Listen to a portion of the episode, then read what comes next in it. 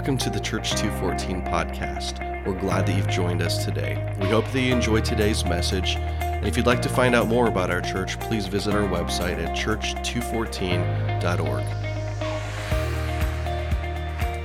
Well, this is awesome because Kip literally did my whole intro, so I don't have to do it. But I did feel impressed that we should all pray for Haiti because we're in this unseen battle, this battle of, demonic forces that come against us. And when you look at what's going on in Haiti, you guys, this is a place that is desolate. Not only in the land, but in the hearts of the people, they are desolate. They need the Holy Spirit. They need the Lord to come. So would you guys stand and let's pray for Haiti?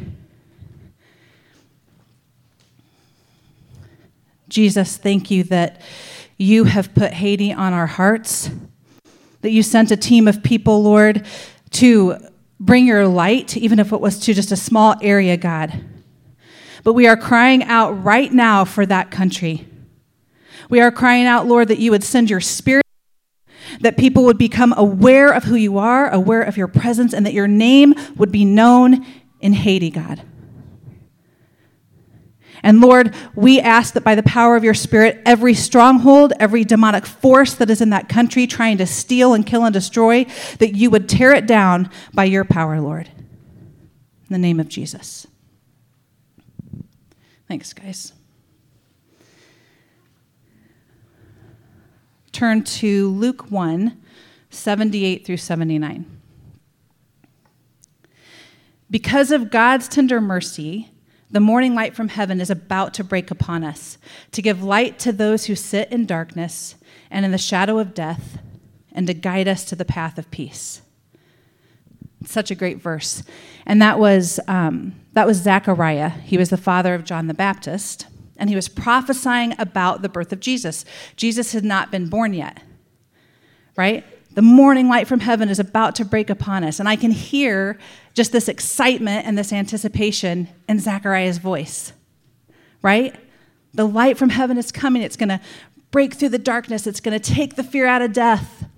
It's going to show me how to have peace.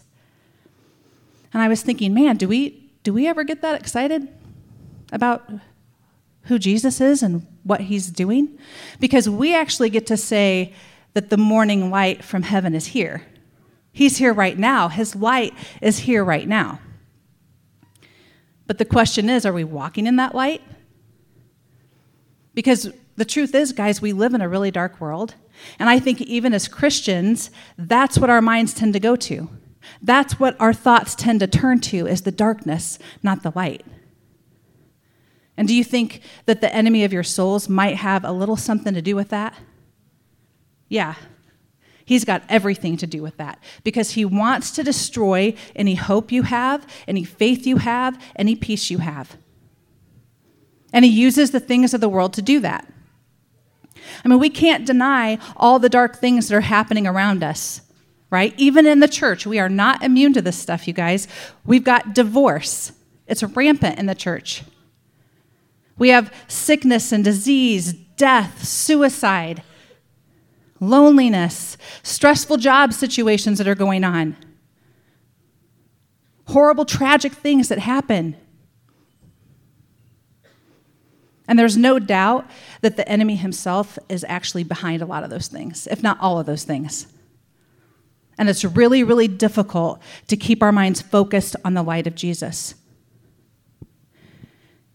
In John 10:10, it says, the thief comes only to steal and kill and destroy. And I would say most of the time that it's pretty obvious when he's doing those things in our lives or in the lives of others. But isn't it funny that we're really good at seeing it happen in the lives of others? We can usually see when the enemy is trying to steal and kill and destroy, but we don't see it in our own lives. Because the lies sometimes are more powerful than the truth. And honestly, when you think about that verse, I think it can cause fear in some of us, right? Gosh, we have an enemy, and he's out to attack me. He's out, like Heather said last week, he's out to get us. Because he hates God, so he hates us. But here's the important part, you guys. That verse doesn't end there. Jesus goes on to say, I have come that they may have life and have it to the full. And see, what Jesus came to do trumps what the enemy came to do. So Jesus came to give light to those who sit in darkness and in the shadow of death, and he came to give us life to the full. So he came to give us light and life. And I would say that his light is what brings us life. That's why the devil hangs out in the darkness. He doesn't want to be exposed. He's staying in the unseen. And see, that's where he wants you to go with him. And sometimes we do. But when we start shining the light of God's truth into our lives, he will be exposed. You will be able to see him and see his lies for what they are, and then you can start tearing those things down in your life. But how do we do this? How do we start shining the light into our lives? Well, Psalm 119, 105 says, your word is a lamp to guide my feet and a light for my path. You guys, there is no way around it, okay? If you are a Christian and you want to walk in victory, you have got to be spending time in the Word of God and learning it and studying it and praying it out loud, speaking it out loud over yourself, over your family, over your neighborhoods. I'm not saying go knock on their door and start screaming scripture at them, but from your home. Speak out what you're praying for. Pray for your city, your nation. But then the hardest part, usually, about reading God's word and studying it is the application to your own life. Being able to apply it to your own life. Because the truth is, many of us are walking through life constantly stumbling over the same fears, the same issues, the same lies, the same behaviors our whole entire life. Because we are not shining the light of God's truth into our lives. And there's one area I want to focus on today that I think most of us are not turning that light on, and it's the area of our thoughts. Because our thoughts are part of the unseen world, right? They're not tangible. We can see the results of our thoughts, but a thought in and of itself you cannot see. And our thoughts have an enormous impact on our lives. I want to read a quote by Dr. Carolyn Leaf. She is a cognitive neuroscientist. I didn't know what that was, so I was Googling it. I still don't know what it is. But from what I could gather, it's someone who studies how our thoughts can actually change the structure of our brain and how our thoughts can actually affect our physical bodies. But she says in one of her books, she says, when we choose to allow a thought to grow inside our brains, feeding it with attention and time, it will affect the cells in our brain and body, impacting our future thoughts, words, and actions. It is therefore incredibly important to monitor what we allow in our heads, taking every thought prisoner and making sure the things we think about are good and wholesome, not toxic and harmful. We are what we think, so think wisely. So she's not just a super smart scientist lady. She's a Christian, and she's seeing how science is lining up with the Word of God. For instance, Philippians 4:8 says, now, dear brothers and sisters, one final thing. Fix your thoughts on what is true and honorable and right and pure and lovely and admirable. Think about things that are excellent and worthy of praise. Scripture's already telling us what we need to be fixing our thoughts on. And then our verse for today, this is the one I want you guys to write down or take a shot of it on the screen. It's 2 Corinthians 10:5. We demolish arguments and every pretension that sets itself up against the knowledge of God, and we take captive every thought to make it obedient to Christ. It's a powerful, powerful verse if you apply it. And you guys, the enemy started with an argument and a pretension in the garden. And we know what an argument is, right? The arguments that come against Christians are usually the ones that they're trying to destroy your faith, have you doubt your faith. Like, for instance, well, if God is good, why is there pain and suffering in the world, right? I've struggled with that. We've all had things like that happen, these things that try to argue your faith away. And then a pretension A pretension is a claim or an effort to establish a claim. So let's look at this really quick. Let's look at how the enemy used an argument and a pretension to plant thoughts in Eve's mind. Genesis 3:1-3. The serpent was the shrewdest of all the wild animals the Lord had made. One day he asked the woman, "Did God really say you must not eat the fruit from any of the trees in the garden?" "Of course we may eat fruit from the trees in the garden," the woman replied. "It's only the fruit from the tree in the middle of the garden that we're not allowed to eat. God said you must not eat it or even touch it. If you do, you will die." Okay, so here's the first thing. When you start having a conversation with the enemy, when you start entertaining his questions, you're going to get confused because that's his goal. The moment that he said, "Did God really say?" Eve should have stopped him right there and said, "Yep, God really said it, and he's God, and I trust him and I believe him. Get out of here, serpent." But she didn't. She entertained the thought. And then what happened? She just starts making crap up at that point, right? God told them to not eat from that tree. But Eve decided to add on to God's word, and she said, "Well, he said we can't touch it either." And God didn't say that. "You will not certainly die," the serpent said to the woman. "For God knows that when you eat from it, your eyes will be opened, and you will be like God, knowing good and evil." Okay, so here we have the argument. The argument is you won't die. Even though God said you would, you won't die. And then what was the pretension? What was the claim that the devil was trying to make? It was that if she ate the fruit, she would be like God. And it was a lie. We have to tear down arguments and claims that go against the truth of God's word. And then the second part of that verse, "And we take captive every thought and make it obedient to Christ." Okay, what does it mean to take a captive? When you're talking about war, what does that mean? Well, as Christians, we're in an unseen war, right? We are at war. And when you take a captive, it means you've captured the enemy. So sometimes your thoughts are the enemy. And we've gotten so used to just letting our thoughts control us, you guys. We actually need to stop and think about what we're thinking. Because you can choose what to think about. It's a choice. Now, the enemy would never want you to believe that you can choose to accept a thought or reject a thought. He doesn't want you to know that you can come in agreement to a thought, or you can stop it and say, "No, I am not going to think that. In the name of Jesus, you're going to obey the word of God."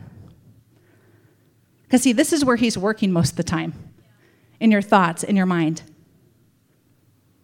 You can choose what to think about. Deuteronomy 30:19. It says, "Today I have given you the choice between life and death, between blessings and curses. Now I call on heaven and earth to witness the choice you make. Oh, that you would choose life so that you and your descendants might live." So we choose things that bring life, or we choose things that bring death every single day. And do you know that every single one of those choices starts in your mind? It all starts with a thought. So every single thought you have has the power to lead you into dead things that are dark and decaying and rotting, or it has the power to lead you into life and hope and peace. One thought can lead you into sin if you don't capture it. One thought can lead you into anxiety and worry if you don't capture it. Fear starts in your thoughts, and that's where it's formed and it's fed if you don't capture it. And then if you do capture it, what are we supposed to do? Make it obedient to Christ. And Christ is the Word made flesh. So you make it obedient to the Word. And the Word says in 2 Timothy 1:7, "God did not give us a spirit of fear, but of power and of love and of sound mind." That's how you make the thought obey. Lust. Lust starts with a thought. What can uncaptured thoughts of lust lead you into? An addiction to pornography that will destroy you and the people you love. It can lead you into an affair, being unfaithful to your spouse, sexual perversions, all sorts of sexual sin. But you have a choice to capture that thought and make it obey Christ, who is the Word of God. And the Word says in 1 Corinthians 10:13 that no temptation has overtaken you except that which is common to mankind. We forget, you guys, that these temptations that come at us, these thoughts that come at us, have been around a long time. It's nothing new. And it goes on to say that God is faithful. He will not let you be tempted beyond what you can bear, but when you are tempted, He will give you a way out. We just don't take it half the time. Do you see why the enemy does not want you to know God's word? He doesn't want you to have that knowledge of God and what God says, because then you will start to be able to tear down arguments and claims and lies. And when you do that, strongholds in your own life are going to come down. Sin will be broken in your life. And then you're going to start getting so good at it, this capturing thought thing, that you're going to start recognizing immediately when a thought that comes in your mind isn't even your own, that it's outside yourself. And I'm going to show you what I mean in 2 Corinthians 11:3. But I am afraid that as the serpent deceived Eve by his cunning, your thoughts will be led astray from a sincere and pure devotion to Christ. Some other versions say your mind will be led astray. So this is really important, you guys. Your thoughts can be led astray by the enemy from the truth. Now listen, he cannot read your mind, he cannot read your thoughts, but he can put stuff in there that'll cause a whole heck of a lot of destruction in your life if you don't start thinking about what you're thinking and then take the proper action. And to be honest, I really think that the devil is loving this particular time we're living in. Has there ever been a time in history where there's so many distractions?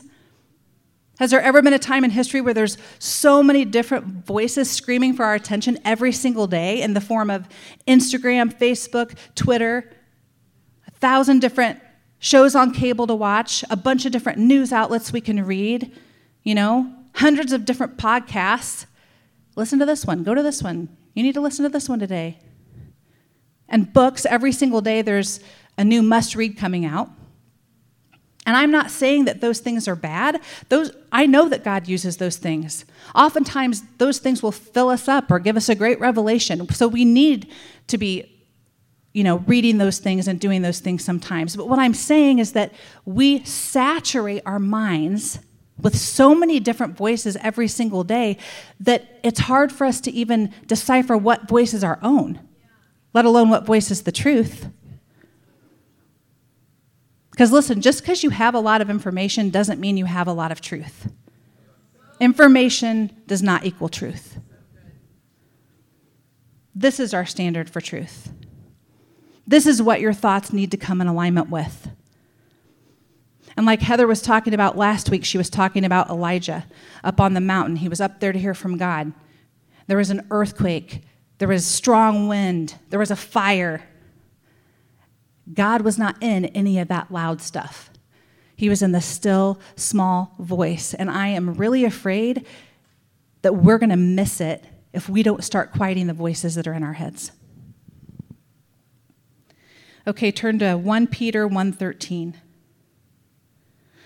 So prepare your minds for action and exercise self-control.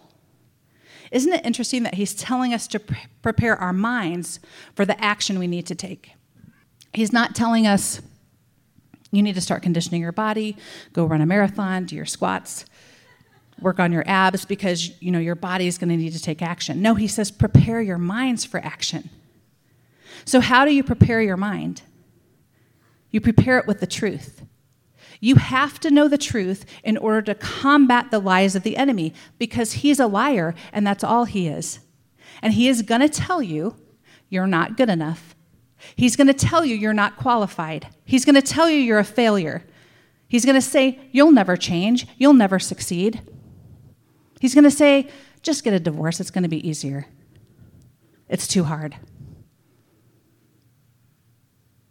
He's going to tell you the opposite of every single thing that God tells you. But when you're filling yourself up with the truths of God and the promises of God, you will be prepared to take action and capture those thoughts and make them obey the Word of God. We have the power to do this. God says we can do it. We just have to apply it. And I truly believe that if we started to practice this idea of capturing our thoughts, paying attention to what's coming into our minds, we would see a lot less anxiety and depression in the church. We would see a lot less division and divorce, and a lot more unity, and a lot more victory. Okay, I want to pause here, and I just want to give you some scenarios, because I want you to be able to kind of know what I'm talking about here. What would it look like in your daily life to capture some thoughts? So scenario one, and I want you to notice and think about what would be the first things that come to your mind. So scenario one, you text a friend, and now it's like the next day. It's been over 24 hours. You have not heard back from this friend. What are some of the first things that come to your mind? Like, did I do something to make them mad? You know? And then more time goes on, and you start thinking, well, obviously this friendship doesn't mean much to them. I need to start looking for some friends who appreciate me. Those are all thoughts from the enemy. You know why? Because he wants you to be insecure, number one. And he wants to divide, and he wants to cause strife. Those are the thoughts you need to capture. You need to speak truth and say, nope, I am loved. My friend is loved. God cares about my friendships. And I'm not going to let the enemy divide. Scenario two, your kid wakes up in the middle of the night with a high fever. What thought comes to your mind? Are you one of these people who you go straight to the negative, like it's a brain tumor? I know people like this. Right? It's a brain tumor. What's going to happen? Instead of applying the knowledge of God, what he tells you, that he created your child, he loves your child. And he also says in his word, lay hands on the sick. So I'm going to lay hand on my child right now. I'm going to trust the Lord, and I'm going to pray healing. That's what he tells us to do. Scenario three. What if your spouse does or says something to you that's insensitive or hurtful? What's the first things that come into your mind? Is it, should have never married him? Should have never married him. I saw red flags years ago. And then if you're a husband, do you start thinking about maybe a woman you work with or a woman at church, and you think, well, she's always respectful to her husband, right? She's always gentle and kind. Why can't my wife be more like her? And then just this past weekend, actually, this is a scenario. I was talking to a friend on Friday, and she was sharing with me how a few years ago her mom died, and it's been really difficult because it was sudden and unexpected. And she said that some friends of hers were talking about it because I guess they have a problem with her great faith. She's just a woman of faith. And they said, well, you know, how can you have such faith? Like, God could have done something. If he's so good, why didn't he intervene? And she said, he did. He sent his son to the cross, so that I can be with my mom again one day. I mean, come on, you guys. That's called capturing your thoughts and making them obey the word of God. That's the battle. That's having victory over the lies of the enemy. We have got to prepare our minds for action. And that was the Apostle Peter who wrote that, which I think is so significant, because Peter, out of all the apostles, knew about this mind battle. He knew much of the battles we face would be fought in your mind, in your thoughts. So I'm going to give you two examples of this in Scripture, and there's actually more when it comes to the Apostle Peter, but I didn't have time to put them all in here. So Matthew 14, starting in verse 27. So this is when the disciples are out in the boat, and there's a storm, and Jesus is walking on the water towards them, and they're terrified, and they think he's a ghost. And it says, but Jesus spoke to them at once. Don't be afraid, he said. Take courage. I am here. Then Peter called to him, Lord, if it's really you, tell me to come to you walking on the water. Yes, come, Jesus said. So Peter went over the side of the boat and walked on the water toward Jesus. But when he saw the strong wind and the waves, he was terrified and began to sink. So Peter starts out super confident, you guys. He's like, all right, Jesus, if it's you, you tell me to come and I'm going to come walking on the water to you. And Jesus is like, heck yeah, Peter, come on, let's do this thing. And he did. Peter got out of the boat and he walked on the water. And then it says that he looked around, he saw the winds and the waves, but I think there was also something else, something from the darkness, a thought that said, this storm is bigger than your God. And I think Peter must have entertained that thought because he became terrified and fearful and he started to sink. I really don't think that it was the wind and the waves that caused the fear. I think it was the thought that was put in his mind. Okay, next example, Matthew 16, starting in verse 13. When Jesus came to the region of Caesarea Philippi, he asked his disciples, who do people say that the Son of Man is? Well, they replied, some say John the Baptist, some say Elijah, and others say Jeremiah or one of the other prophets. Then he asked them, but who do you say I am? Simon Peter answered, you are the Messiah, the Son of the living God.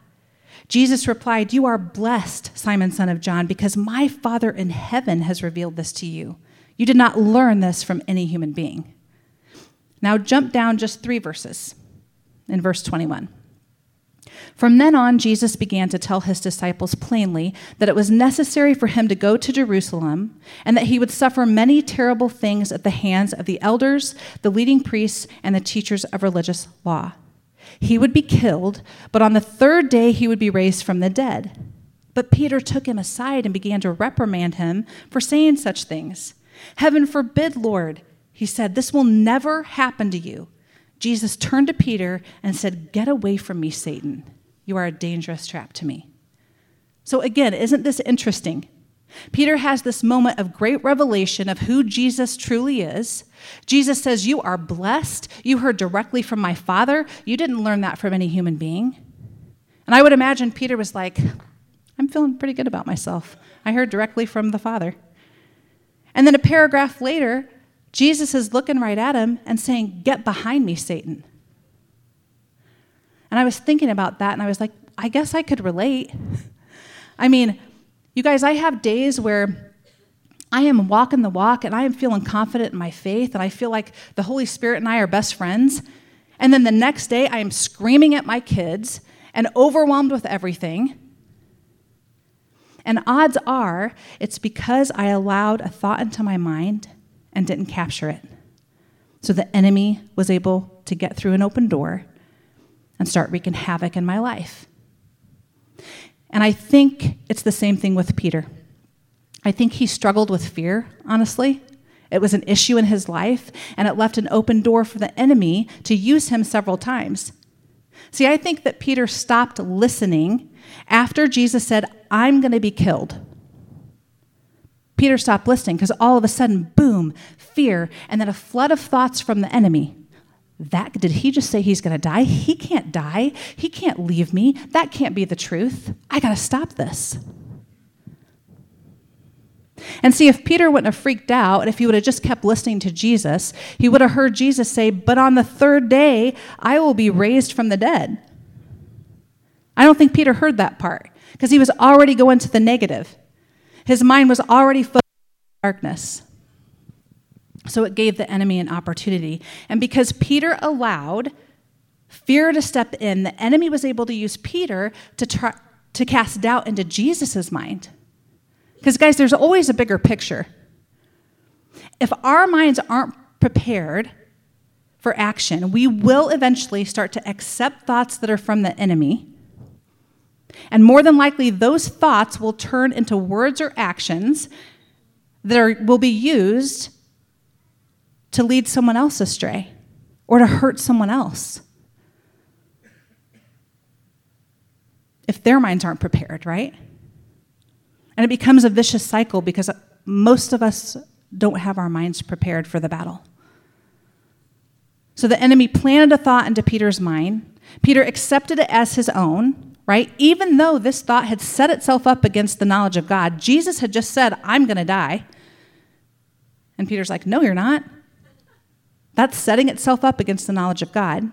And because he didn't capture that thought, the thought came out of his mouth in the form of words, words that were from the devil and that were meant to discourage and plant doubt in the mind of Jesus about who Jesus was and what his purpose was. But Jesus' mind was prepared for action. Jesus was able to capture the lie that tried to come against him, and he immediately identified where it was coming from and what its purpose was. Get behind me, Satan. I know who you are, and you're trying to trap me. Let's not forget that part, you guys. Sometimes we have got to speak to the lie and rebuke the enemy out loud. That's part of battling the unseen. And this is the stuff that Satan does not want you to start doing, because when Jesus is in you, it's by his power that you are speaking, and the lie and the thought and the devil have got to go. We've got to stop being so quiet. The devil cannot hear your thoughts, but he can hear your voice. And I know there's probably like one or two of you that are overthinkers, and you're thinking, well, what about people that are mute and can't speak? What then, Rochelle? I mean, I know there's some of you in there. Well, the fact is we're supposed to use what we're given. So if you've been given a voice, you need to speak out. And I know that this might seem overwhelming, right? It might seem impossible that you could actually get control over your thoughts and change the way you think, and ultimately change your entire life. Maybe your thoughts have gotten really, really out of hand. But that's okay, because our God is a God of the impossible. And if he said you can do it, then you can do it. And I want to encourage you with something. This is encouragement. You will fail sometimes, and it's okay. Because God knew we would not get it right all the time. He knew that we would need his help. The key is to not give up. You might have to capture that same thought 1,000 times before you have complete victory over it. But keep doing it.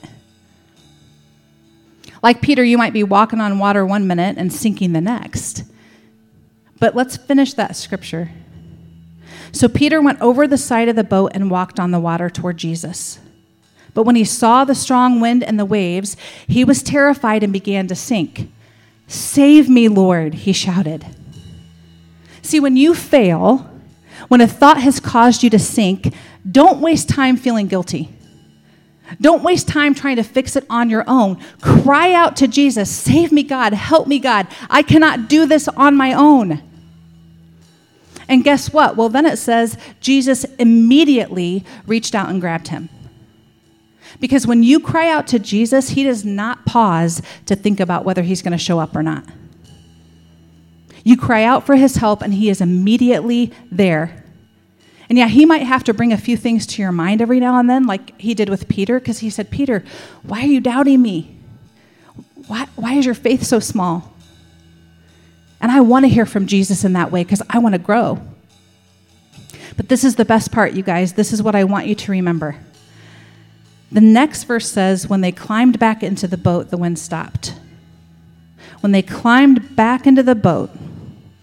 So how many times have you heard this Bible story and you're left with maybe a picture of Peter sinking? And I think we have some pictures. Or you're left with like the picture of Jesus reaching in the water, which those are beautiful. I love those, right? He's our Savior. He's rescuing us. But listen, it says, when they climbed back into the boat. In order to climb back into the boat, Peter had to be standing. What was he standing on? He was standing on the water. Because when Jesus reached out to grab him, he didn't just keep his head above the water and drag him back to the boat, and he was like, there you go, you failure. No, he pulled him back up to where he started from. He pulled him back up to where he was already called to. and they walked back to the boat together on the water. One of the biggest lies or thoughts that the enemy will try to put in your head is that if you fail, it means you've lost. But that's only true if you give up. That's only true if you're sinking and you never cry out to Jesus. Jesus knew the battle that you would face with the unseen world, and he knew that most of it would be going on right up here in your mind. So let's start using the tools he's given us. Let's start applying his word. Let's prepare our minds for action and start to take our thoughts captive and make them obey what God has already said. It's called a battle, you guys, because we are meant to fight. And when you fail, not if you fail, but when you do, and you start having condemning thoughts that say you're guilty, you will never change, you will never succeed, you'll never be where you want to be. Those are fighting words. Put on your armor, because in Romans 8:1-2, it says, "So now there is no condemnation for those who belong to Christ Jesus. And because you belong to him, the power of the life-giving Spirit has freed you from the power of sin that leads to death." So see, you're free to keep going. You're free to keep fighting. You're free to keep capturing those thoughts. And in fact, you must if you want to have victory in your life. Will you guys pray with me? Will you guys stand as we pray? Lord, I just want to thank you for your word and its power. And I want to thank you that you have given us every single thing, every single tool that we need to battle the demonic powers that are trying to come against us, Lord. The demonic powers that are trying to throw us off track. Lord, I pray that as we leave here today, that every single one of us would start to apply your truth and apply your word into our lives.